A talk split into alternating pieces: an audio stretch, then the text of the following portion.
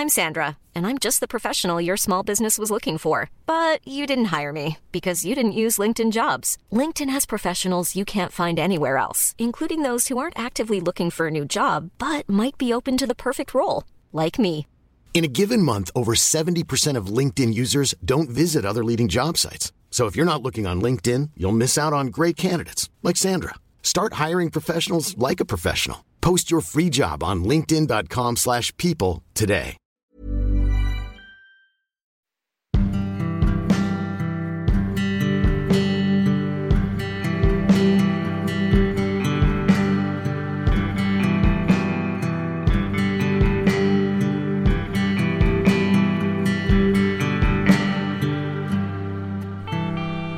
Här är ett sommarspecial bonusavsnitt av podcasten Elin möter där huvudpersonen, författaren Elin Olofsson, själv är gäst.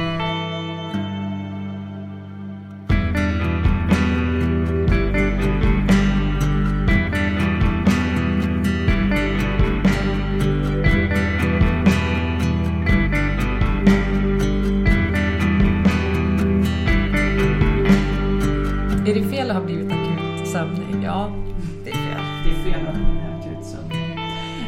Välkommen till det här specialavsnittet av podcasten Elin möter. Jag heter Anneli Lanner och mitt emot mig sitter Napoleon-imitatören, fotbollsentusiasten och den firande och firade författaren Elin Olofsson. Välkommen till din egen podcast. Tack! Och grattis då, lite tidigt men ändå på namnsdagen och på födelsedagen. Oh! får du en Twix. Oh! Och grattis till över 150 000 sålda böcker. Tack! Blev nästan gladare för en Twix nu känner jag. Du får äta Twix med någon Under tiden? Ja. Ja, men det blir, de är ganska härligt kletiga i tänderna de här. ja, men det är ingen som ser det. Nej. Men du, 150 000 sålda böcker, eller det är ännu fler nu? Ja, det är nästan, nästan 152 000 nu. Såg jag. Vi författare har ju tillgång till en liten portal. Där vi som kanske gillar då lite självplågeri och siffror och sånt kan gå in och kolla när som helst. Hur mycket böckerna har sålt och säljer och sådär. Och även ljudböcker, hur mycket de lyssnas och så. Hade du gjort prognoser för när du skulle nå det här? Inte prognoser kanske riktigt, men jag har haft det som mål. Mest för att jag tycker att det låter jämnt och snyggt. Och sen är det alltid lite roligt. Det där är ju lite olika hur man är, för en del författare tycker att det är jättefult att prata om det här med att man vill sälja, vill nå ut med sina berättelser och, och, och så. Eh, och en del eh, har jag förstått eh, vill ju mörka sina försäljningssiffror, en del vill ju blåsa upp dem så mycket som möjligt, en del vill typ flyga eh, med flygplan eh, över sin hemstad och berätta hur många de har sålt på någon stor skylt efter flygplanet eller sådär. Så att det är väldigt olika hur, hur man eh, hanterar det där och vi, man pratar sällan om, om försäljningssiffror. Men för mig så, så tycker jag att det är ett bra mått på eh, hur väl mina berättelser når ut och når, når sin publik. Och då har jag liksom siktat på 150 000 eftersom det ändå har varit inom räckhåll. Så att det känns kul att vara, ha nått det målet och veta att, att framförallt Herravälden nu då på slutet har, har nått så många och fortsätter nå många. Ja, för det är ju ändå inte så länge sedan din första bok kom ut. Det var alldeles i början av 2013. Då tänker jag på Sigrid, det hette din debutbok.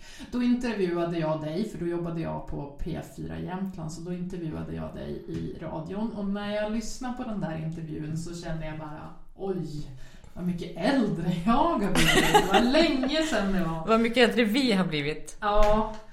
Eh, men det är mycket som har förändrats i mitt liv på sju år. Och då kan jag bara tänka mig hur har mycket har förändrats i ditt liv? Du jobb, jobbade du fortfarande som journalist när din bok kom ut? Eh, ja, jag jobbade som, som projektledare eh, med eh, digitala publikbyggen för, för eh, ett gäng svenska lokaltidningssajter. Så att jag var ju fortfarande i mediebranschen. Eh, men jobbade då med, med ja, sajtutveckling och, och sånt där. Eh, tror jag. Eh, så att det var väl precis eller jag hade kanske slutat när boken kom ut för att jag sa ju upp mig där någonstans när jag hade utgivningskontraktet men den inte hade riktigt kommit ut. Så jag tror att jag slutade på, på det jobbet nästan samma Alltså kanske med någon vecka tidigare eller någon vecka senare eh, än, än bokens utgivning. Så det är över sju år som du har varit författare på heltid? Ja, och det känns, på, det känns som tusen år sedan när jag pratar om det och samtidigt så känns det nyss. Alltså det känns verkligen... Det har hänt så otroligt mycket och mitt liv är så totalt annorlunda och jag har lärt mig så mycket och gjort så mycket och liksom allt det här. Samtidigt som det är den här känslan av liksom... Ja, det är som bara ett ögonblick och samtidigt så är det hur lång tid som helst som har gått. Vad tycker du är största förändringen då? Oh, det, det är så många förändringar samtidigt. Det, det är ju det här med att, att jag har Egentligen tror jag, om jag ska vara helt ärlig, på ett annat sätt hittat hem i det som jag verkligen, verkligen vill ägna mig åt. Eh, även om jag hade det bra inom journalistiken och, och det fanns det som intresserade mig där också. Eh, och som eh, ja, jag vet inte, som, som jag brann för då på något sätt så, så, så är jag ändå mycket mer rätt, i mitt rätta element på något sätt nu i berättandet och i de både det jag har gjort och det jag har skrivit och det som jag vill göra framöver. Jag, jag har på något sätt ändå hittat hem mer nu än vad jag hade då. Så du har aldrig ångrat att du tog det där steget? Och... Nej, gud. Tvärtom. Alltså ångrar man inte snarare att så här, varför tog man inte det tidigare? Men, men det har man ju aldrig någonting utav. Så att det är ju ingen idé att, att tänka på det. Men, men jag har aldrig ångrat det. Och jag har inte... Ja, alltså jag, tror, jag är inte heller så mycket en sån som tittar bakåt överhuvudtaget. Eh, men... Eh, men det är bra kanske vid såna här tillfällen att ändå göra det lite grann och tänka att, att jag har ändå fått mycket gjort under de här åren sen dess. Och det är mycket som har ändrats men det är också jag som har förändrat mycket eh, för min egen del. Men tänker du framåt då istället? Vad, vad har hänt om sju år till? Jo, men så kan jag tänka. Alltså det är lite sådär, jag menar nu, herregud, man har fyllt 40, man kan vara död imorgon. Det är lite så att tiden håller på att rinna ut. Men jag tänker ju väldigt mycket, jag pratade med en kompis bara för någon vecka sedan, några veckor sedan, som, som pratade om det här liksom med att Alltså när man är, jag fyller ju 41 nu i augusti. Eh, så att, du har ju fått en Twix. Ja, ja. precis. Eh, men, men jag tänker att då tänker man så här, nästa stora grej det är 50. Och det känns ju rätt gammalt om man får säga så. Nu när man är på de låga, liksom låga 40. Eh, men så tyckte man ju om 40 eh, när man var i de låga 30. Och det här är liksom, jag vet inte, det är ju så här hela tiden nu att det är lätt att tänka, jag menar sju år framåt eller då kanske tio, nio år framåt kan vi säga. Eh, och se liksom, vad vill man ha uppnått till dess och vad vill man ha satsat på och gjort och upplevt och, och, allt sånt där. Så att jag har nog mycket lättare generellt att tänka framåt och tänka vad hinner man? Om man lägger på en jäkla spurt, vad hinner man nu på 9-10 år? Har du någonting som du tänker på? Ja, men jag har jätte, jättemånga grejer. Men jag tänker så här, rent, rent yrkesmässigt så skulle jag jättegärna skriva för TV och för film till exempel. Eh, och få förverkliga, se filmen i mitt huvud som jag har när jag skriver förverkligad till, till eh, film eller TV som någon annan kan se. Och se hur likt det är, det jag ser i huvudet på något sätt. Så det är väl en sån grej. Men sen, jag menar, det finns ju tusen andra grejer jag vill hinna göra också. Men, men det är väl en sån grej. Läser du om böcker någon gång? Jag har ju haft chansen att, att läsa om dina böcker nu då. Men, och det är, ju, det är ju... Jag tyckte om dina böcker eh, när jag läste dem för första gången. Och när jag läste din första bok då kände ju inte jag dig jätteväl. Och då var det nog enklare. Nu när jag fick Herravälde var jag väldigt nervös att jag inte skulle tycka om den. För jag är ju lite för ärlig sådär så jag hade nog haft svårt att säga ja men det här men den här är jättebra om jag inte hade tyckt det. Men nu tyckte jag ju det. Så det var tur, känner jag. Eh, Ilans problem också. Men, men att läsa om eh, den här boken som jag ju hade en relation till då, det, det, det, det fick mig att fundera väldigt mycket på mitt liv och vad som har hänt och vad jag var när jag läste den boken. Men tillbaka till frågan till dig, läser du om böcker?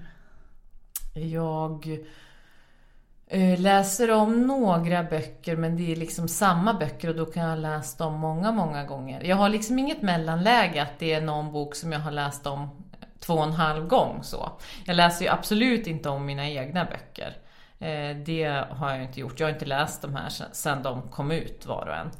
Eh, vilket ju gör att man, man blir lite förvirrad eh, av läsare som, som har läst till exempel då min debutroman nu eller sådär och kommer med frågor eller synpunkter och, och så om den så blir jag nästan förvirrad eh, över vad de pratar om för man känner inte eh, igen det eller man har inte det så nära i minnet.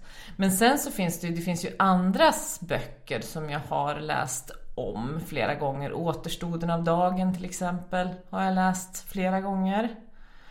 Den tycker jag är väldigt intressant. Jag menar det är en väldigt bra bok och en väldigt bra berättelse men den är också intressant som, som bygge. Eh, som berättelsebygge, så, romanbygge. Och sen så finns det andra som jag har läst om flera gånger. Eh, Albert Speer och sanningen, Gita Seronis praktverk om Hitlers rustningsminister. Eh, har jag läst om. Och den är ju 850 sidor eller sådär, 825 sidor i alla fall. Eh, och det är klart att den läser jag ju kanske inte rad för rad längre, men den har jag läst flera gånger i alla fall. Ja, och som du vet och också den som har lyssnat på podcasten tidigare vet ju att jag brukar återvända till 84 Charing Cross Road när jag måste trösta mig lite eller så.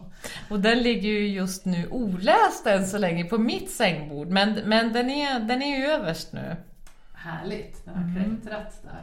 Ja, jag läste ju om den tidigare i år så jag har inget riktigt behov. Och skulle jag behöva det så har jag ju den även på svenska så det kan vara lugnt, den kan ligga kvar där hos dig ett tag till.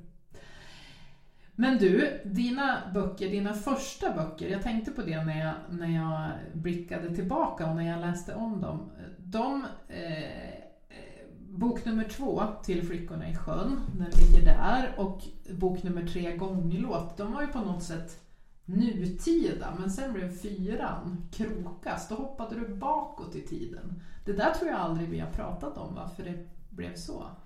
Nej, och jag undrar ens om jag riktigt vet det nu. Eh, men det blev på något sätt, åtminstone om det var medvetet eller omedvetet, men jag ville frigöra berättelsen från vår tid på något sätt. Eh, alltså de här, jag menar då tänker jag på Sigrid rör sig ju i kan man säga två eller tre egentligen tidsspann. Så den är också delvis nutida men den är ju framförallt liksom också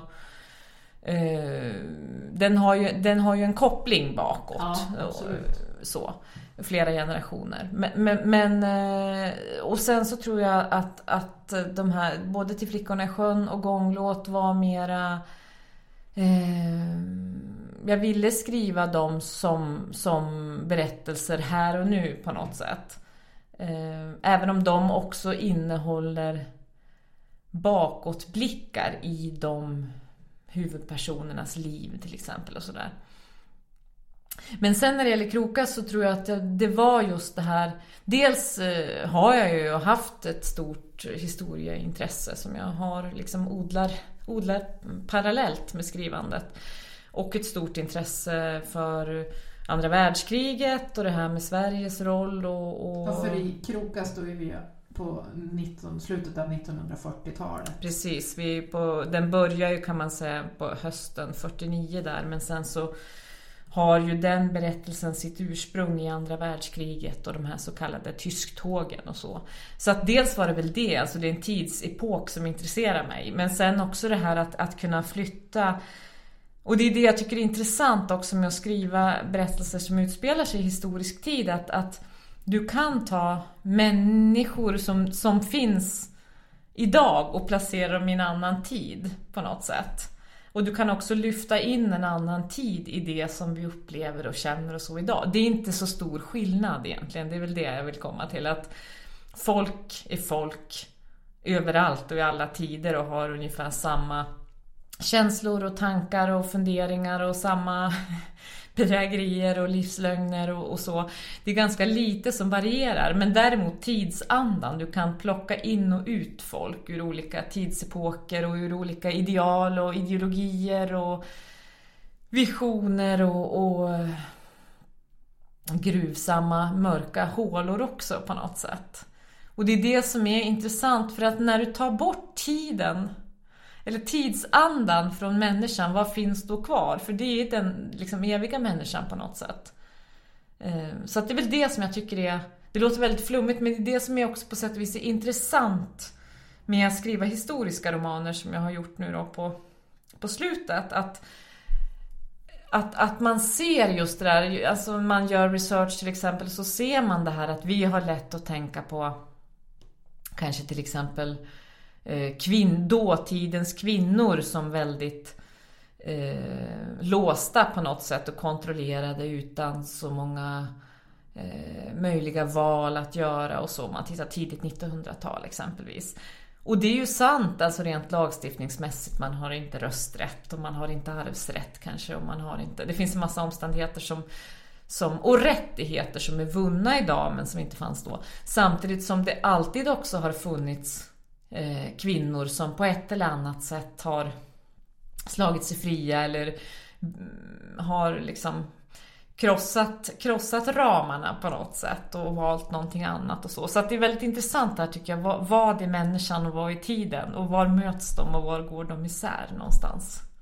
Ja men också det här med kvinnor, det, det, är ju ändå det är kvinnliga huvudpersoner i alla dina böcker. Mm, ja, det kan man ju säga. Och just med rösträtt, Herravälde, din senaste eh, roman, den utspelar sig 1921, det år som kvinnor fick rösträtt i Sverige. Och det var ju inte en slump. Nej, det är ju, det är ju en intressant, jag menar det är en avgörande tid för svenska kvinnor i alla fall. Och det händer ju också otroligt mycket de där åren, årtiondena, alltså fortfarande relativt tidigt 1900-tal. Eh, med, jag menar med, med eh, industrier, med, med kvinnornas eh, möjliga arbeten till exempel, och arbeta utanför hemmet och, och det här som liksom har med jag menar, det har inte bara med rösträtten att göra utan det har ju liksom med andra saker att göra. Hur, hur, hur fri du är att göra dina val och på vilka grundvalar och hur, hur ska du slå dig fram i tillvaron? Vad ska, du, vad ska du göra med din tid på jorden och hur ska du försörja dig och hur ska du eh, ta dig fram på något sätt och vad finns det för möjligheter eh, beroende på vad du kommer ur för omständigheter och, och vad, du, vad du möter och, och sådär.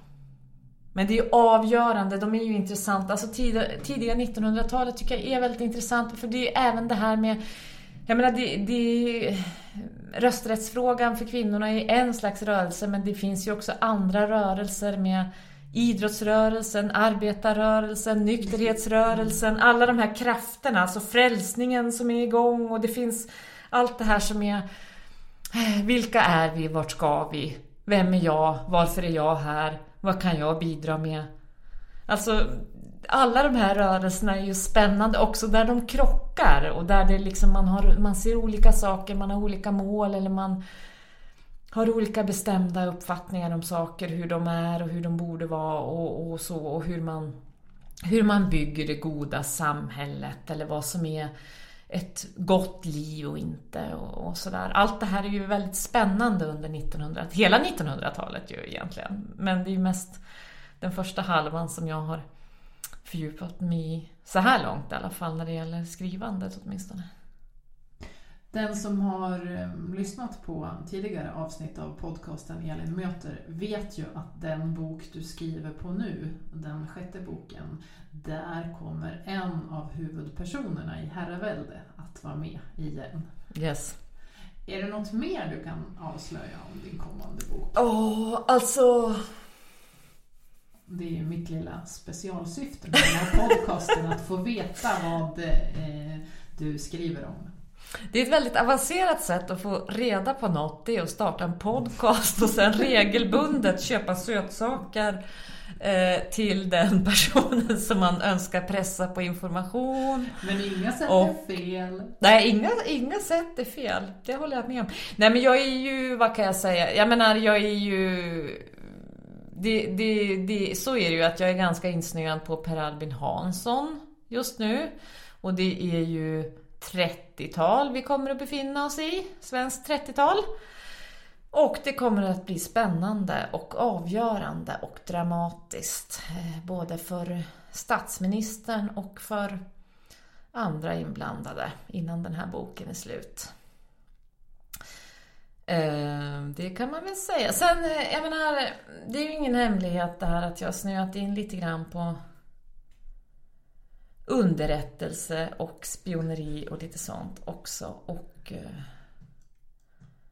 Ja, vi får se. Jag vet inte, det här, det låter väldigt löskokt allting nu, men det är så här svårt också att berätta.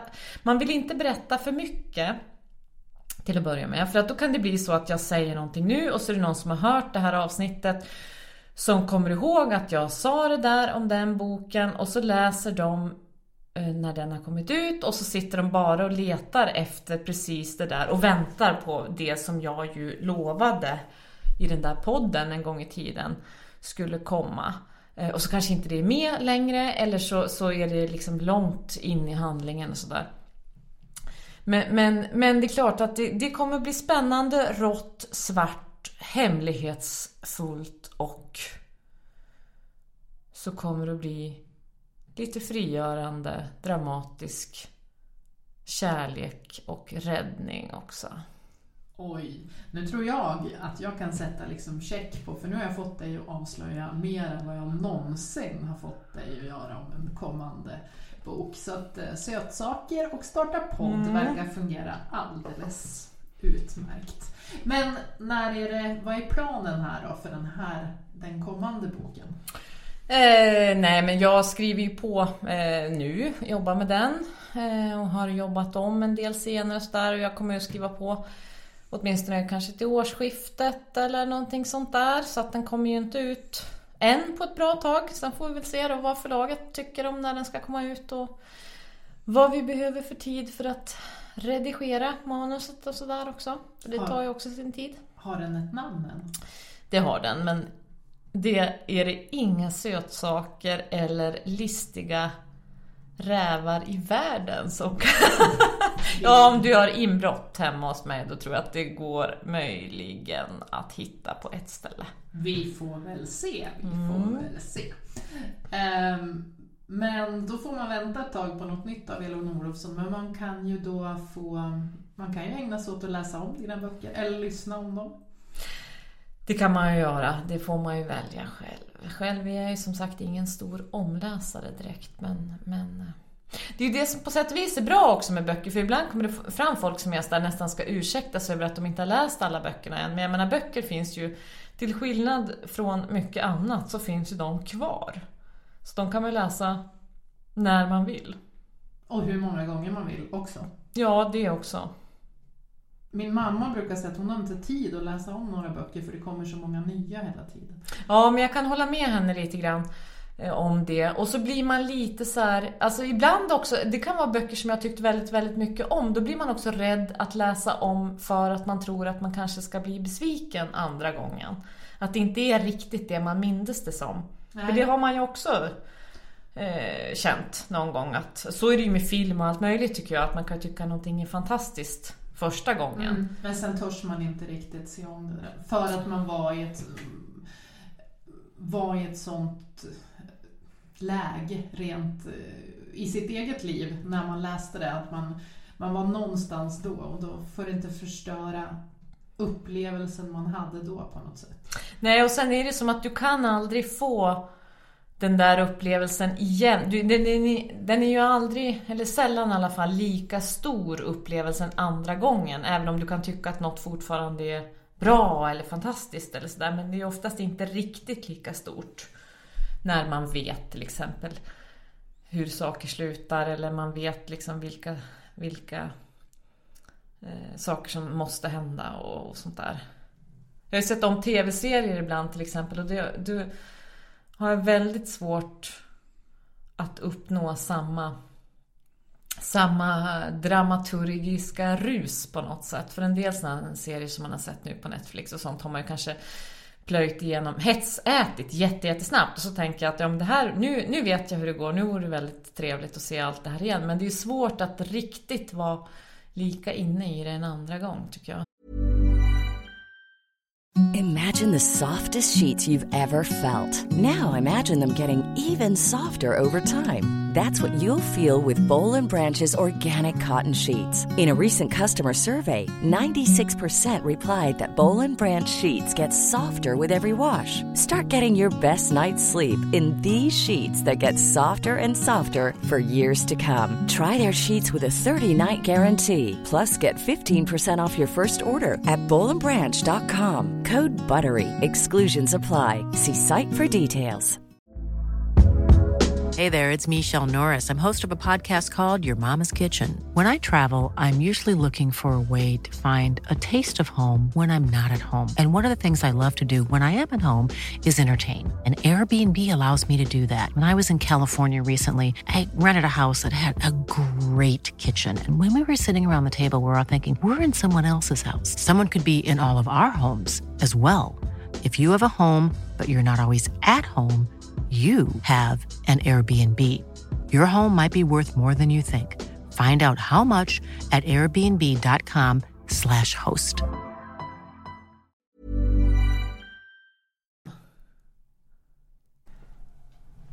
Men du, eh, följer man dig i sociala medier då vet man ju att du har sett ut som Napoleon nu ett tag.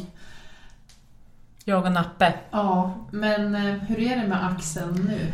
Eh, det är mycket, mycket bättre. Du ser här, jag kan lyfta, Elin sänka, sänker axeln, sträcka ut, ut armen. sträcka ut alla fingrar. Det här är tydligen bra för nerverna. Ja. Ja, nej men så att den är mycket bättre än på... Hel, hela juli gick ju tyvärr lite åt till mina axelproblem. Jag har faktiskt aldrig haft... eh, Jag har haft ont på ställen förut, men jag har aldrig haft sån här intensiv smärta som jag hade i axeln. Men nu har jag fått en kortisonspruta och jag har massa fina övningar som jag fått av sjukgymnasten som jag gör och sådär. Så det ska nog bli bra.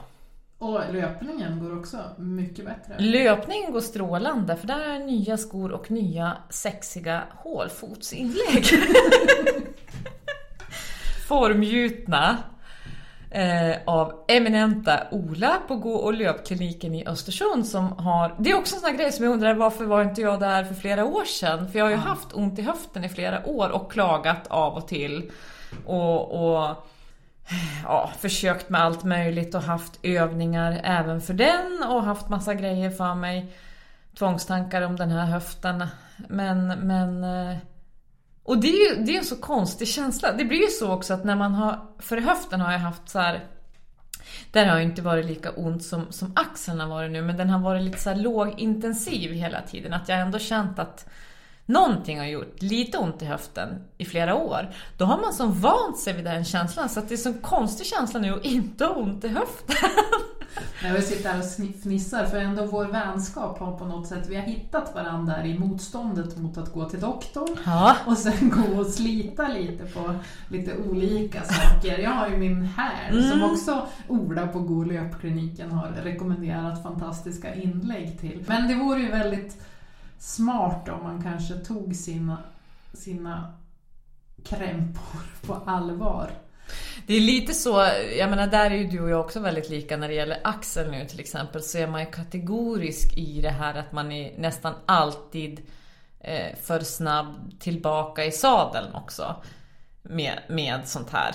Eh, och det har jag ju fått säga till mig själv nu flera gånger med Axel att det är liksom inte värt att försöka nu klippte jag gräsmattan häromdagen, men annars är det inte värt. Du kanske måste prata med dig själv en gång till. Ja, nej men det gick ganska bra, för jag var inte sämre i alla fall av att klippa gräsmattan. Men, men, men just det här liksom att man, man tänker då, ja men det är direkt tillbaka in i någonting och ta i och, och så här. Jag försöker ju vara lite smartare. Jag tänker att man kanske blir lite smartare över 40 ändå. När man har fyllt. Jag tror inte det har märkts jättemycket på mig, men det kan komma vid 46 som jag fyller nästa gång. Möjligen. Fast Okej. jag, jag är... Jag tvivlar, men men. Men jag försöker sköta, sköta mina övningar nu, det är första. Och redovisa sen för sjukgymnasten efter hennes semester, tänker jag.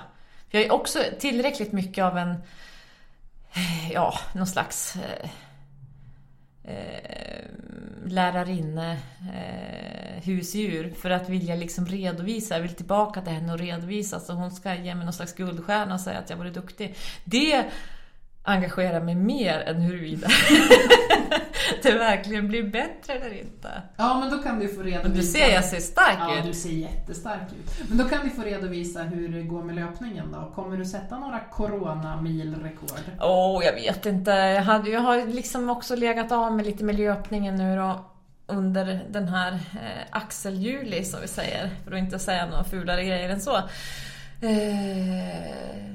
men kanske. Jag kör...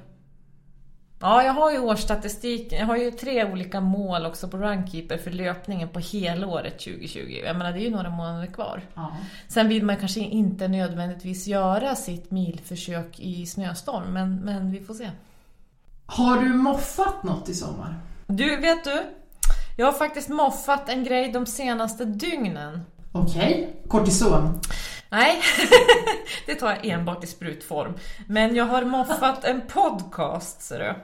Kommer du ihåg, för du, alltså det tänker jag, kommer du ihåg att Oprah Winfrey hade en epok i sin tv-karriär där hon hyllade, om det var en film och en bok som hette The Secret. Ja. Ja, som, det var lite så här livscoach-stuk Ja. på hur du kunde få framgång i allt, liksom i livet, jobb och kärlek, pengar och hur man skulle på något sätt eh, jag kommer inte ihåg riktigt vad det gick ut men de var ju som flera, flera lärare där vad jag förstår, eller, eller gurus. Gurus. Ja, därför att den här podcasten som är alldeles ny, eh, som finns på Wondery, det är samma som har gjort Dirty John bland annat, som var ju en jättestor internationell podcastsuccé.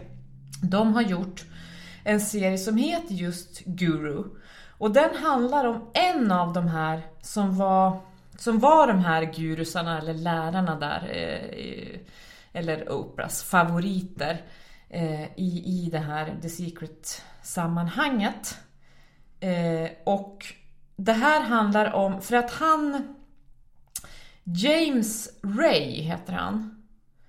Och det här handlar om, det här tar det här är sex avsnitt då, dokumentärt, där man berättar den här historien. Men, men det tar inte sitt avstamp i, i framgången eh, via Oprah Winfrey och andra. Utan tvärtom i tragedin där det egentligen slutade. För att han eh, blev ju då eh, jättekänd eh, och eh, hade ju olika jag skrev ju böcker och sålde dem och med sina, ja, om man ska kalla det metoder eller idéer eller det som, som verkar vara eh, mest löskokta tankar som har fladdrat förbi så här i efterhand. Men, men det var ju också så att han hade olika läger, typ retreatläger. Och det slutade ju med eh, en tragedi där tre personer dog på ett av hans läger. Det här var ju ganska stort i nyhetssändningar och så. Eh, där de ju låg inne och koktes. De blev kokta till döds inne i en slags bastutält. För han hade ju någon värmebehandling, typ. Alltså som bastu, men att de skulle liksom renas och så. Och sen så är det det som hände Bland annat då också efter. Det som hade hänt innan och vad han egentligen hade byggt allt det här på och, och, och också att han inte då tog något ansvar för de här tre som dog.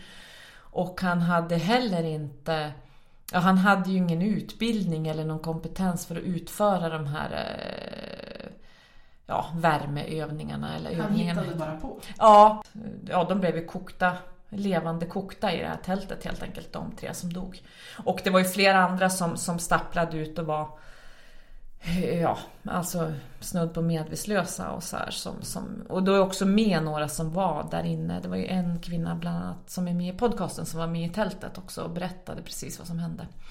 Och hur han hade haft incidenter tidigare, för han är ju alltså inte utbildad inom något av det här som han har hållit på med. Han har även haft andra övningar för de som har betalat och dyra pengar för att vara med på de här lägren och så, så där det har gått väldigt fel. Eh, och sen så dömdes ju han till, till fängelse och så har han ju suttit av det där straffet nu och så har han väl vad jag förstår försökt komma tillbaka som någon slags guru igen.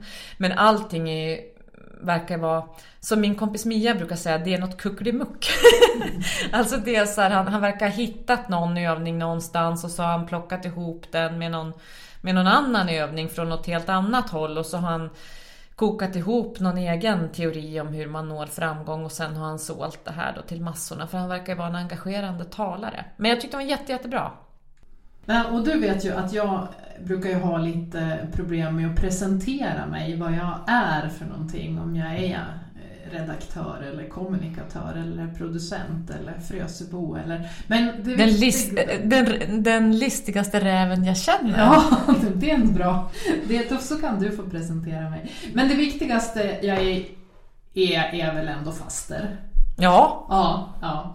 Och eh, några berättelser som verkligen har fastnat och där jag känner att jag verkligen vill tipsa om, det är de som jag och min brorson har läst i sommar, både högt och på varsitt håll och allt möjligt. Och det är, de är skrivna av Jakob Vegelius. Han har skrivit tre böcker som vi har läst i sommar. Han har skrivit flera.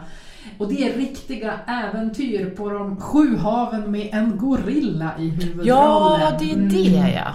Och jag tror att just för att vi nu fascineras så mycket av att resa så är det otroligt spännande att följa med gorillan Sally Jones och chiefen runt världen på otroliga äventyr.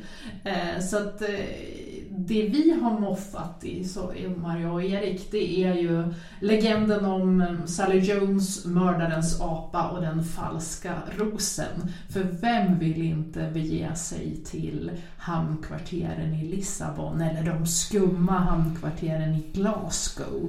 Ehm, eller till Maharadjan av Bapur. Jag undrar dock lite grann vad de här böckerna gör med min eh, brorsons språk. Han är ju åtta, men det- han börjar ta till väldigt mustiga uttryck. Men det Ja, hoppas ja. jag hans det bra. lärare tycker är bra. Ja, Och så har jag förstås moffat jordgubbar. Varsågod, där finns det. tack. Jag har undvikit den här stora länge för jag tänkte att den var kanske... Det kanske ser liksom lite... När det är meningen att man alltid ska ta den största. Men jag har cirklat här runt Ja, kanterna. Nu ta tar jag den. här. Tänkte du fråga något mer eller kan jag Du trycka kan i den äta nu? den där så kan jag prata lite grann. Mm. Ehm, för om vi pratar lite grann om poddens vänner, den där såg ganska god ut. Den här var perfekt. Bra. Podcastens allra första gäst. Som också har skapat, skapat vår poddmusik, Ellen Sundberg.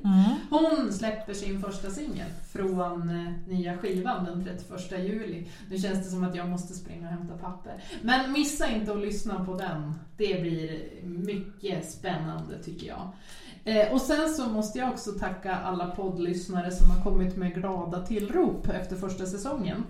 Är jättebra att jag får prata här och du äter jordgubbar. Men nu, nu är jag tillbaka. Ja, men särskilt tack till Anna och eh, Sandra, men tack till alla som har lyssnat. Och så måste jag också ett, rikta ett mycket, mycket stort tack till alla som så vänligt förklarade vad jazzbyxan var för någonting. Ja! Och så hörs vi snart igen, eller hur? Absolut. Och du har ju träffat en riktig rockstjärna. Ja, det var ju väldigt, väldigt rockstjärneglans. Det är ju Dregen, känd från Backyard Babies och Helicopters. Och en massa annat också, men kanske framförallt därifrån. eh, som jag träffade eh, i Brunflo faktiskt här tidigare i somras. Så att han är ju gäst. Kan du avslöja någonting som ni pratar om? Ja, vi pratade hockey bland annat. Han satsade ju seriöst på hockeyn eh, en bra bit upp i tonåren. Eh, och är glad, trots allt, att han blev rockstjärna och inte hockeyproffs. Så det får man höra varför i samtalet. Sen så pratade vi en del om hans mamma Marianne också. Och vad som är världens bästa album egentligen. Jaha, det får man veta då helt enkelt. Men du, då får vi hoppas att din axel kryar på sig, att min häl gör detsamma och att alla som lyssnar får en eh, fortsatt trevlig, frisk sommar. Är det något du vill tillägga där? Alltså ni kan mejla in era bästa, jag tänker elinmoter.elinolofsson.com. Då tar vi emot tips på era bästa kantarellställen och hjortronställen. Gärna inom Jämtlands län. Tack så mycket!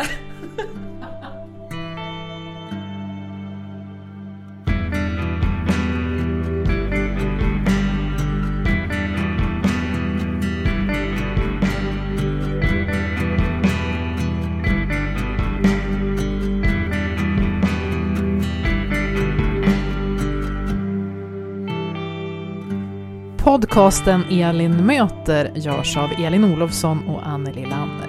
Musiken är specialskriven av Ellen Sundberg.